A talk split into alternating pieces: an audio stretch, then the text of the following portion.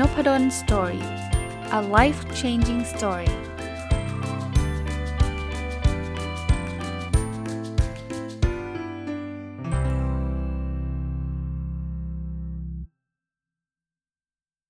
สวัสดีครับ ยินดีต้อนรับเข้าสู่นพดล Story Podcast นะครับ แล้วก็เช้าวันเสาร์นะฮะหรือไม่ต้องเช้าก็ได้นะ วันเสาร์ถ้าท่านฟังตรงวันก็เป็นรายการผู้ประกอบการวันหยุด Weekend Entrepreneur นะครับ สัปดาห์นี้น่าจะมาจบกับหนังสือเล่มนี้นะครับรีวิวมาหลายสัปดาห์เลย แต่ว่าคิดว่าเป็นประโยชน์นะครับ คือความลับเศรษฐีคนแบบนี้แหละดึงดูดเงินนะก็มาถึงบทสุดท้าย ซึ่งผมคิดว่ามีความสำคัญไม่แพ้บทอื่นเลย แล้วก็จริง ๆ แล้วสำหรับคนที่เป็นผู้ประกอบการวันหยุดนะครับ หรือจะเป็นผู้ผู้ประกอบการทั่ว ๆ ไปเนี่ยเรื่องนี้สำคัญมากนะครับสำคัญมาก โดยเฉพาะผู้ประกอบการวันหยุดเนี่ยต้องบอกว่า วันจันทร์ถึงศุกร์เนี่ยเราทำงานประจำอยู่แล้วนะ วันเสาร์อาทิตย์เนี่ยปกติเราก็จะอยากนอนพักอยากแบบนอนเล่น แต่แต่เนื่องจากคอนเซปต์ของผู้ประกอบการวันหยุด คืออยากให้ใช้เวลาว่างบางส่วนนะครับมาสร้างไรายได้นะก็ต้องระวังบทนี้จะเป็นเคล็ดลับบทที่ 10 คือสุขภาพครับนะเริ่มต้นคืออันแรกคือคำถามว่าคุณลงทุนกับร่างกายของตัวเองมากแค่ไหนนะครับเขาบอกเศรษฐีทุกคนเนี่ย หรือเศรษฐีส่วนใหญ่ที่ที่ประสบความสำเร็จแล้วมีความสุขเนี่ยเขาก็จะเน้นในเรื่องนี้นะครับ คือไม่ทิ้งเรื่องนี้เลยนะครับ ถ้าเกิดใครที่แบบว่าอยากรวยอย่างเดียวลองนึกภาพนะ แล้วก็ทำงานหามลุ่งหามข้ามไม่ได้นอนไม่ได้อะไรเลยนะครับ สุขภาพจิตเสียสุขสุขภาพกายก็ไม่ดีเนี่ย ก็จะเรียกว่าเป็นผู้เศรษฐีที่มีความสุขไม่ได้นะครับ ผมก็ไม่อยากให้คนที่เป็นผู้ประกอบการมันหยุดเนี่ย เอียงไปด้านด้านเงินอย่างเดียว หรือว่าด้านการทำงานอย่างเดียวนะครับ เราจำเป็นที่ต้องดูแลร่างกายให้ให้ดีนะครับเขาบอกมีคำถามว่าสิ่งที่เลวร้ายที่สุดในชีวิตเนี่ยไปถามเศรษฐีเนี่ยเขาบอกว่าความตายกับการขยับร่างกายไม่ได้นะอันนี้เลวร้ายที่สุดเลยนะครับเพราะนั้นเนี่ยเขาบอกว่าอย่าเสียดายเงินที่ใช้จ่ายเพื่อสุขภาพนะเพราะนั้นเนี่ยบางทีเนี่ยเรา คือมันต้องเทรดออฟอย่างที่ผมบอก คือเอาอย่างนั้นแปลว่าไม่ต้องทำงานเลยใช่ไหมนอนเล่นอย่างเดียวเลยกก็คงไม่ถึงขนาดนั้น แต่ก็ไม่ใช่ว่าทำงานจนกระทั่งทำให้เสียสุขภาพนะมีท่านอาจารย์อาวุโสท่านหนึ่งเนี่ยบอกว่าคนที่ทำงานหนักมากๆเนี่ยมันเหมือนทำงานให้โรงพยาบาล แปลว่าทำงานเสร็จเก็บเงินเก็บเงินเก็บเงินเก็บเงินมา เพื่อจะเอาเงินนั้นนะไปจ่ายค่ารักษาตัวเองทั้งหมดนะครับซึ่งมันก็ไม่คุ้มค่าเลยนะครับ เพราะฉะนั้นเนี่ยการ การใช้ชีวิตที่มีอยู่อย่างคุ้มค่าและยาวนานที่สุดเนี่ยจึงสำคัญกว่าอะไรทั้งหมดนะก็ผมว่าเป็นบทเรียนที่ต้องฝากเตือนไว้กับทุกท่านนะครับ จริง ๆ ต่อให้ไม่ได้เป็นผู้ประกอบการวันหยุดเนี่ยก็ควรจะต้องเตือนตัวเองในเรื่องนี้ด้วยนะบางคนก็อาจจะทำงานหนักมาก ๆ โดยเฉพาะคนที่อาจจะยังอายุน้อยๆที่ยังไม่ค่อยเห็นเอฟเฟกของมันนะ ไม่เห็นเอฟเฟกก็แปลว่าแบบเอ้ยโต้รุ่งผมยังไม่เห็นเป็นไร ผมก็ก็เข้าใจนะ เพราะร่างกายเรายังแข็งแรงอยู่ แต่แข็งแรงดีก็ไม่จำเป็นต้องไปทำลายมันนะ พยายามตระหนักเรื่องนี้ให้มันมากๆ ผมไม่ได้บอกว่าห้ามทำงานหนักเลยตลอดชีวิตเนาะมันจะมีบางช่วงบางสุบางตอนอาจจะมี แต่ว่าไม่ใช่เป็นประจำอะถ้าเมื่อไหร่ก็ตามที่เรารู้รู้สึกว่ามันมากเกินไป หรือว่ามันยาวนานเกินไปแล้วเนี่ยผมคิดว่าต้องหยุดต้องคิดดีๆนะครับนะก็ ในบทนี้เนี่ยเขาก็จะมีเคล็ดลับเรื่องอันแรก ซึ่งเป็นเรื่องเบสิกพื้นฐานนะแต่ละข้อนี่เป็นเบสิกพื้นฐานหมดเลยนะ แต่ว่าส่วนตัวผมผมจะพยายามทำมากขึ้นเรื่อยๆนะครับออกกำลังกายทุกวันนะครับบอกมหาเศรษฐีแทบทุกคนเนี่ยจะออกกำลังกายจนเป็นกิจวัตรนะคราวนี้ออกกำลังกายเนี่ยแล้วแต่คนชอบนะแล้วแต่คนชอบ ส่วนตัวผมเนี่ยเรียนตรงๆว่าแต่ก่อนเลยนะ สัก4-5ปีก่อนเนี่ย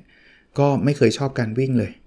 ผมชอบการการออกกำลังกายที่มันมีแบบมีเพื่อนเนี่ยเช่นการตีแบดอย่างเช่น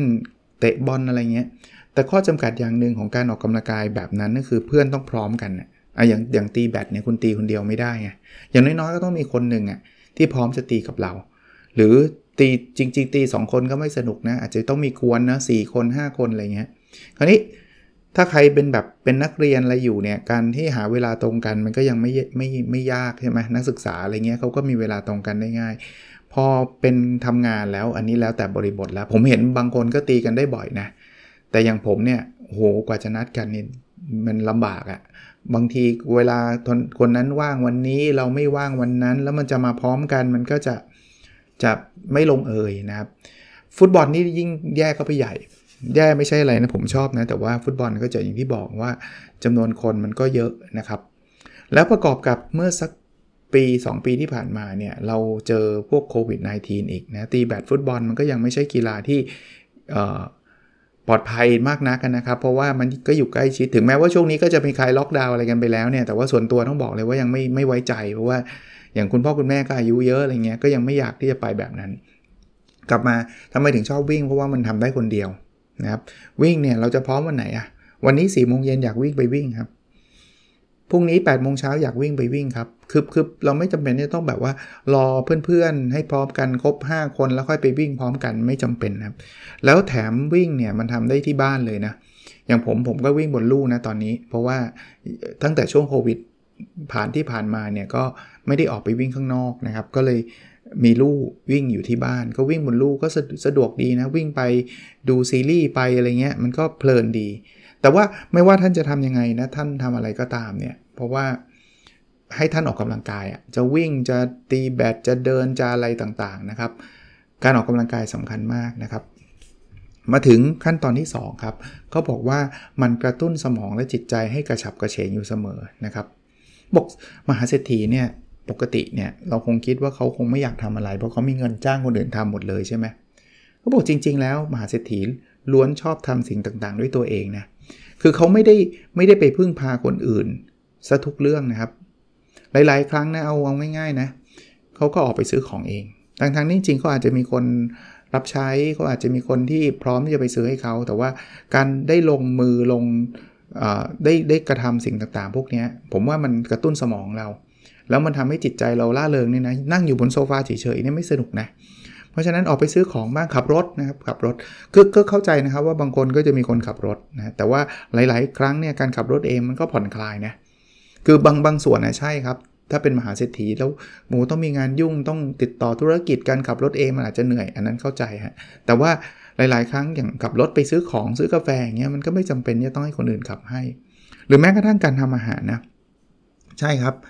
คนที่มีเงินเขาอาจจะไปซื้อกินได้ครับ ซื้ออาหารเข้ามานู่นนี่นั่นก็ก็ก็ได้แต่ว่าหลาย ๆ ครั้งเนี่ยการทำอาหารก็เป็นการกระตุ้นสมอง คืออื่นๆนะครับคืออย่าเอาแต่หมกตัวอยู่กับบ้านเนี่ยแล้วสุขภาพกายไม่ดีและสุขภาพจิตก็ไม่ดีนะยิ่งช่วงล็อกดาวน์เนี่ยผมว่าหลายคนคงเคยเข้าใจเลยล่ะ ว่าไอ้การที่อยู่บ้านนานๆเนี่ยบางทีมันก็เหี่ยวเฉาอะมันเบื่อนะครับ หรือหาอะไรที่มันเป็นประสบการณ์ใหม่ ๆ ครับ ลองทำอะไรใหม่ๆ จริงๆ weekend entrepreneur เนี่ยถ้าเกิดท่านเริ่มทำแล้วนะผมก็คิดว่ามันช่วยระดับหนึ่งนะ เพราะว่ามันก็อาจจะเป็นประสบการณ์ใหม่ๆ ได้เจอลูกค้าได้พูดคุยหรือได้ทำอะไรหลาย ๆ อย่างที่เราไม่เคยทำนะครับ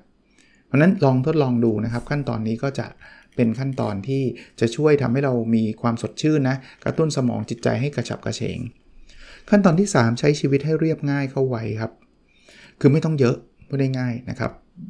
คือบางทีเนี่ยเราไม่ได้อยากไปเราก็ไม่จำเป็นต้องไป หัดรู้จักปฏิเสธนะครับนั้นเศรษฐีที่เขาบอกว่ามีความสุขเนี่ยเขาก็จะจะเลือกนะนะครับ ใช้ชีวิตที่มันไม่ต้องแบบโอ้โห ต้องแบบมีอะไรเยอะแยะเต็มไปหมดนะแล้วความเครียดก็จะลดลงนะมีประโยคหนึ่งที่เศรษฐีที่มีความสุขเขาพูด แล้วก็คนเขียนก็บอกว่าประทับใจเนี่ยเขาบอกว่า มนุษย์เราร้วนถูกกำหนดไว้แล้วว่าสามารถมีสิ่งของในครอบครองได้เท่าไหร่ ดังนั้นการทำให้ภาชนะสำหรับรองรับสิ่งเหล่านั้นว่างเปล่าอยู่เสมอจึงเป็นเรื่องสำคัญ คือไม่ใช่แบบโกยเข้ามาทุกอย่างในบ้านนะก็บอกว่าบ้านของมหาเศรษฐีหลาย ๆ หลังเลยเนี่ยของน้อยนะคือเขาเขาทำเหมือนกับว่า สมมุติว่าอะผมยกตัวอย่างเป็นรูปธรรมนะ เช่นเขาเหมือนกับอะคนคนนี้จะมีของได้แค่ 1,000 ชิ้นอย่างเงี้ยสมมตินะครับ ถ้าเกิดคุณเอาของอะไรที่เป็นขยะขยะเข้ามา 1,000 ชิ้น ของดีๆมันก็เข้ามาใหม่ไม่ได้ อารมณ์อารมณ์ความรู้สึกเป็นแบบนั้น นั้นเขาก็จะกำจัดของที่มันแบบไม่เกี่ยวข้องหรือว่าเราไม่ได้อยากได้มากนัก หรือไม่เอาเข้ามาไม่ใช่แค่กำกำจัดมันออกนะ แล้วก็บ้านก็เก็บให้เป็นระเบียบนะครับเขาบอกว่าสิ่งแวดล้อมที่ที่บ้านลองนึกป้าบ้านโลกคุมห้าของหาไม่เจอเลยเนี่ยมันก็ก่อให้เกิดความเครียดได้นะเพราะนั้นสร้างสร้างสิ่งแวดล้อมที่ไม่ก่อให้เกิดความเครียดนะครับ มาถึงขั้นตอนที่ 4 คือ รู้จักแบ่งแยกความเครียดที่ดี กับความเครียดที่ไม่ดีนะครับอะมาแบ่งกันนิดหนึ่งคือไม่ได้ห้ามคนเครียดนะจริงๆความเครียดมันก็มีสิ่งที่ดีกับไม่ดีนะครับความเครียดที่ดีคือแรงกดดันที่ทำให้เรามีเป้าหมายว่าจะทำสิ่งนี้ให้สำเร็จให้ได้นะครับนะ ไอ้ไอ้สิ่งเนี้ยพอเราทำได้ปุ๊บเราก็เกิดความดีใจ เช่น เราอยากที่จะทำ YouTube ให้มีคน Follow 1 0 0 0 0 1 0 0 0 0 Subscriber 10,000 คนให้ได้ มันก็เป็นความเครียดนิดนึงนะ แต่เครียดแล้วแบบถ้าเราทำได้เราเป็นไง เราก็แฮปปี้มีความสุขอย่างนี้เขาเรียกว่าความเครียดที่ดีนะครับแต่ความเครียดที่ไม่ดีไปเครียดในสิ่งที่เราควบคุมไม่ได้ เช่น ดินฟ้าอากาศ โอ้ น้ำจะท่วมไหมนะอย่างเงี้ย คือเราเราเครียด ผมเข้าใจแหละครับ ตอนนี้คนก็กลัวน้ำท่วมใช่ไหมแต่ว่าน้ำท่วมมันควบคุมไม่ได้ไงนะครับ สภาพเศรษฐกิจมันจะดีไหมเนี่ยโควิด -19 เนี่ยเครียดแบบนี้เนี่ยเครียดฟรี มันทำร้ายร่างกายและทำร้ายจิตใจนะครับ เพราะฉะนั้นเนี่ยเขาบอกว่ามหาเศรษฐีที่มีความสุขเนี่ยนะครับเขาจะเลือกทุ่มเทความพยายามไปกับงานตรงหน้า โดยนำเฉพาะความเครียดที่ดี เก็บไว้สร้างสมาธิให้กับการทำงานเต็มที่ แล้วลืมความทุกข์ยากเหนื่อยล้าทั้งหมดไปได้นะคือมีโฟล์อะคำว่าโฟล์คือทำงานที่สิ่งที่เราโฟกัสทำให้มันเต็มที่นะครับนะ แต่ใครที่แบบว่า เอ้ยทำไมงานมันไม่ดี เพราะคนนั้นคนนี้โมโหโทโสกับผลลัพธ์เนี่ยก็จะไม่มีความสุขนะครับไม่มีความสุข เพราะนั้นเนี่ยเขาบอกว่ามหาเศรษฐีที่ดีเนี่ยที่เขาจะมีความสุขจะไม่ค่อยปล่อยให้ตัวเองโมโหครับเขาจะไม่ยอมให้ความเครียดที่ไม่ดีมามีอิทธิพลกับจิตใจนะครับ ก็ก็เป็นข้อคิดที่ดีนะครับ ถึงแม้ว่าบางครั้งมันอาจจะไม่ง่ายนัก แต่ว่าลองไปดูนะขั้นตอนที่ 5 ก็เป็นอีกขั้นตอนหนึ่งที่ผมผมคิดว่าสำคัญแล้วก็ น่าสนใจก็คืออย่าหาเรื่องทะเลาะเบาะแว้งกับใครนะครับ คืออย่างเมื่อกี้พูดพูดไปแล้วนะว่า มหาเศรษฐีที่มีความสุขเนี่ยเขาจะรู้เลยว่าโมโหไปก็เท่านั้น เคียดแค้นไปก็เท่านั้น มีแต่ผลกระทบเชิงลบตามมาเป็นลูกโซ่เลยครับนั้นทำอะไรเสร็จแบบคนกลุ่มนี้ก็จะขอบคุณครับ คือแม้กระทั่งนะทำอะไรที่มันอาจจะไม่ work ก็อาจจะได้รู้สึกว่าเออขอบคุณทำให้เราได้เรียนรู้อะไรเงี้ยนะครับ เพราะฉะนั้นเนี่ยตระหนักว่าสมมุติว่าทำอะไรผิดพลาดไปเนี่ยอะความผิดพลาดนี้อาจจะมาจากความบกพร่องของเราเองนะครับ เพราะฉะนั้นเราก็ปรับปรุงตัวเอง อย่าไปโทษคนอื่นว่าโคเป็นเพราะแกคนเดียวเลยทำให้ฉันได้เงินน้อยลงโน่นนี่นั่น คือเครียดไปก็เท่านั้น แล้วยิ่งทะเลาะเบาแหวงท่านลองนึกภาพใช่ปะหาเรื่องเขาไปทั่วเงี้ย แล้วคุณจะเป็นมหาเศรษฐีที่ประสบความสำเร็จได้ยากเลย เอาแค่ว่าเอาสมมุติคุณจะมีเงินรวยก็ตาม แต่รวยก็ไม่มีความสุขนะคนที่ทะเลาะกับคนอื่นทุกวันเนี่ยผมคิดว่าไม่มีความสุขนะแล้วหลายครั้งเนี่ยโอกาสจะรวยก็ยากอีก เพราะว่าคนคงไม่ค่อยอยากจะติดต่อหรือพูดคุยกับคนที่อารมณ์ร้ายนะครับ เอาแต่ทะเลาะเบาแวงนะครับ เพราะฉะนั้นพยายามทำสร้างความรู้สึกขอบคุณให้มากขึ้นนะครับ ส่วนตัวนะ อันนี้เล่าเล่าเพิ่มเติมให้ ตอนนี้เขียนสิ่งที่ผมขอบคุณ ในแต่ละวันทุกวันนะวันละ 3 เรื่องนะครับ จะมีเขาเรียกว่า gratitude journal มันมีงานวิจัยพบว่าการทำแบบนี้จะทำให้เรามีความสุขมากขึ้น ผมก็พยายามทำนะครับทำแล้วก็รู้สึกดีนะครับ ก็ลองดูก็ได้นะครับ ถ้าใครจะลองทำแล้วมันไม่เวิร์กก็ก็เลิกไปมันไม่ได้เสียเวลาอะไรมากมายหรอกครับ แต่เอาสมุดมาเล่มนึง แล้วก็มานั่งเขียนว่าวันนี้ก่อนผมจะทำก่อนนอนถ้าไม่ลืมนะถ้าลืมก็ตอนทำตอนเช้า ว่าเออสเรื่องที่เราอยากขอบคุณมันมีอะไรบ้างนะครับ เขาบอกว่าเวลาเราเราโฟกัสเรื่องไหนเนี่ยเรื่องนั้นมันจะใหญ่ขึ้นมา คือพอเราโฟกัสเรื่องการขอบคุณเรื่องสิ่งที่ดีๆเนี่ยเราก็จะวันนั้นเราก็จะมองกับแต่สิ่งที่ดีๆ ขั้นตอนที่ 6 ใส่ใจเรื่องอาหารการกินครับ ก็เรื่องเรื่องกินนี่เรื่องใหญ่นะเขาบอกว่าเศรษฐีที่มีความสุขส่วนมากมักมีความคิดการกินอาหารง่าย ๆ ว่า ขอให้กินอิ่มท้องและดีต่อสุขภาพก็พอแล้วนะครับเขาจะหลีกเลี่ยงอะไรฮะอาหารขยะครับ อาหารขยะที่เราเรียกว่าจังฟู้ดนะครับ พยายามหลีกเลี่ยงให้ได้มากที่สุดนะ เพราะว่าเขาบอกว่ามันไม่มีคุณภาพมากพอเลยนะ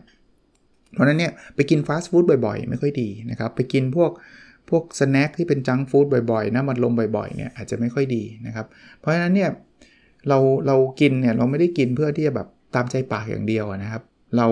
กินเพื่อที่จะรักษาสุขภาพเราด้วยแล้วอย่างที่เรียนตั้งแต่ตอนต้นครับว่าถ้าสุขภาพเราไม่ดี โอกาสที่เราจะประสบความสำเร็จมันมีน้อยลงนะครับ ผมเล่าให้ฟังส่วนตัวเดี๋ยวนี้ก็พยายามนะ มันไม่ได้ร้อยเปอร์เซ็นต์หรอกนะครับ แต่พยายามอย่างน้ำมันลมเนี่ยแทบจะไม่ได้กินเลยนะครับสแน็คกินบ้างกินบ้างแต่พยายามจะลดลง แล้วก็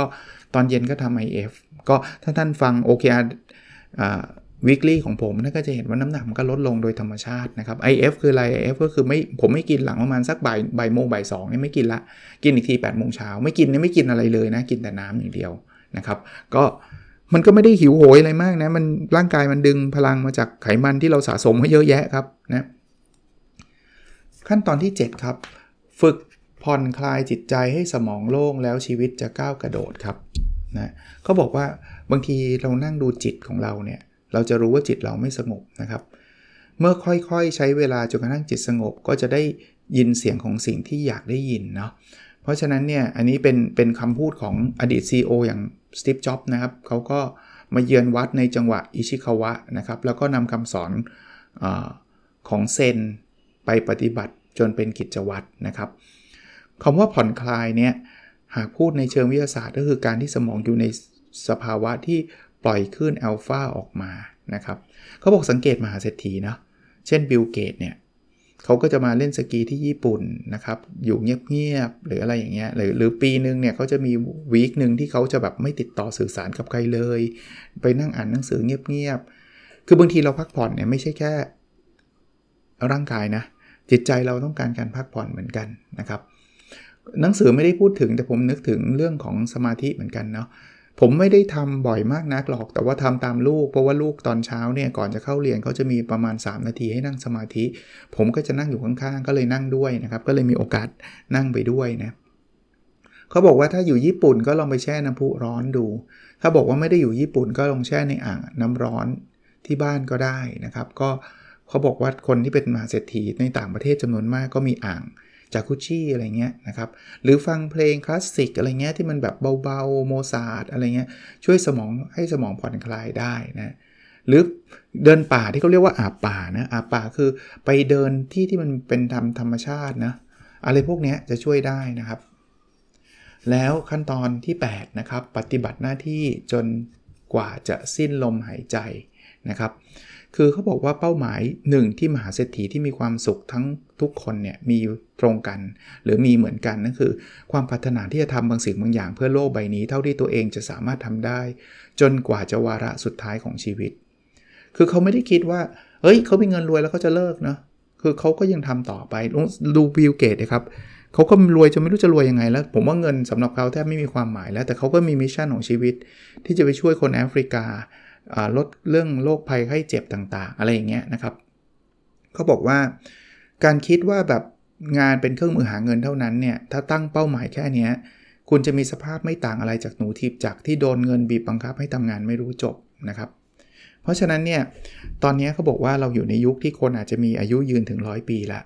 เพราะนั้นถ้าใครเกษียณ 60 ปี แล้วบอกว่าจะจะว่างงาน40 ปีเนี่ยมันมันแย่มากนะ เพราะฉะนั้นเนี่ย อย่าไปคิดแค่ว่าโอ้ย เรากเกษียณแล้วเราจะไม่ทำงาน ให้คิดว่า เอาล่ะ เราเราจะต้องมีมิชชั่นของชีวิตเราต่อไป เพราะว่าถ้าเราคิดว่าเฮ้ยเกษียณแล้วจบแล้วไม่ทำงานแล้วเขาบอกว่าการปิดสวิตช์การทำงานเนี่ยมันจะทำให้ร่างกายและจิตใจเราเสื่อมถอยทันที เพราะฉะนั้นมุ่งมั่นครับใครเกษียณช่วงนี้ก็เป็นช่วงที่ผู้ใหญ่หลายคนเกษียณนะเพราะว่าอายุ 60หนึ่งกันยาเนี่ยส่วนใหญ่ก็จะเป็นเวลาที่ไอ้โทษที30 กันยาใช่ไหมหนึ่งตุลาก็จะเป็นวันแรกที่เกษียณกันเนี่ย ก็ต้องปรับตัวแหละครับ แต่ว่าหาอะไรทำนะครับมี mission ใหม่ของชีวิตนะครับก็เป็นหนังสืออีกเล่มหนึ่งที่ผมนำมารีวิวไว้หลายตอนเลยครับก็คิดว่าคนที่เป็นผู้ประกอบการวันหยุดเองเนี่ยก็น่าจะได้ประโยชน์ด้วยนะครับความลับเศรษฐีคนแบบนี้แหละดึงดูดเงินของคุณโทนี่โนนากะเป็นคนเขียน และคุณอนิสาเกมเผ่าพันธ์เป็นคนแปลนะครับ ก็หวังว่าผู้ฟังจะได้ประโยชน์กับหนังสือเล่มนี้ แล้วก็สำหรับรายการนี้ด้วยนะครับโอเคนะครับ แล้วเราพบกันในพิสดถัดไปครับ สวัสดีครับ